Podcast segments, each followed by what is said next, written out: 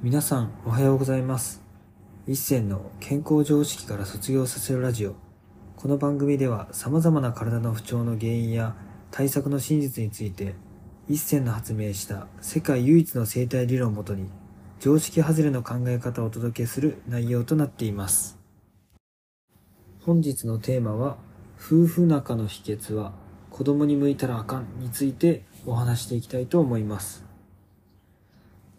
ちょっとツイッターでもね、書いたんですけれども、まあ、最近不妊治療とかすごい流行ってて、まあ、子供を作るためにね、なんか何百万とか使って、まあ、授かろうと頑張ってる方多いと思うんですけれども、逆に言えば、なんか、変なし望まない妊娠をしてる方がやっぱたくさんいるわけであって、でも、じゃあなんで子供を授かりたい人が授かれなくて、まあ、授かりたくない人がね、子供ができちゃったりするのかっていうと、これやっぱね、パートナーとの関係性がすごい大切になっていきます。で、結局、じゃあ関係性って何かというと、価値観とか、別に利害が一致していたら、子供って実は授かるものなんですよ。自然の摂理的に。でね、そういう動物とかを見たら、まあ見てわかる通り、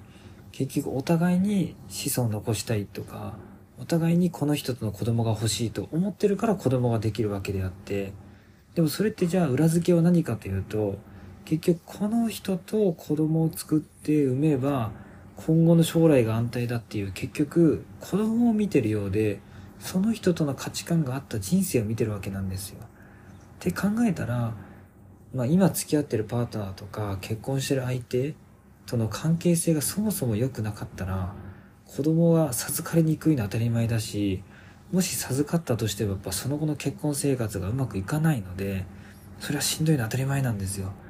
で、その未来を感じてる感性が強い人に限ってやっぱり妊娠しにくくなります。だって体からしたら、その子供を産むよりも、旦那さんのことを考えるよりも、まず自分の命を最優先大事にしてほしいと考えてるのが、まあ皆さんの体なので、その自分の命を、まあ、粗末にするというか、一番自分を傷つけるような相手やそういう人生を選ばしたくないっては、体は基本的に思っています。でもその感性がちょっと鈍いって言い方悪いですけど、そういう人はやはり子供がちょっと嫌なパタートナーでも授かりやすくなるし、けど逆に言えば、あ、もうこの人と一緒にいたら人生やばくなるってもう分かってて、体が敏感に反応して未来が分かってる方とかは、正直子供が授かりにくくなります。だから僕的には、まあその夫婦としての価値観を本当の意味で本音で話して、で、話した後に一番大事なのがですね、価値観っていうのはじゃあどこでできるかっていうと、お互いの幼少期から過ごしてきた親との関係性なので、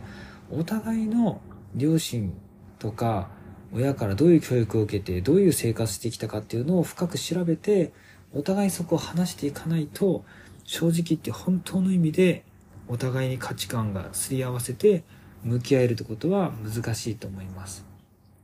なのでね、そういうところを、まあ、意識して話していくことで、まず夫婦仲良くなって、で夫婦仲が良くなれば正直子供がいてもいなくても人生楽しくなるし、それで子供が授かったとしても、結局その子供は自分たちが好きだから、お互い好きで関係性がいいからこそできたものなので、根底は夫婦仲が良くないと、本音で価値観話し合って、お互いの両親から育てられた背景もちゃんと分かってるって状況じゃないと、正直言って、まあ、子供は授かりにくいのは当たり前だし、だってね、その人のことが好きで、この人の子供みたいだし、だから正直その人との関係性の結果、仲良しだから、たまたまできるっていうのが僕は子供だと思うので、だからそういう体はね、自分の、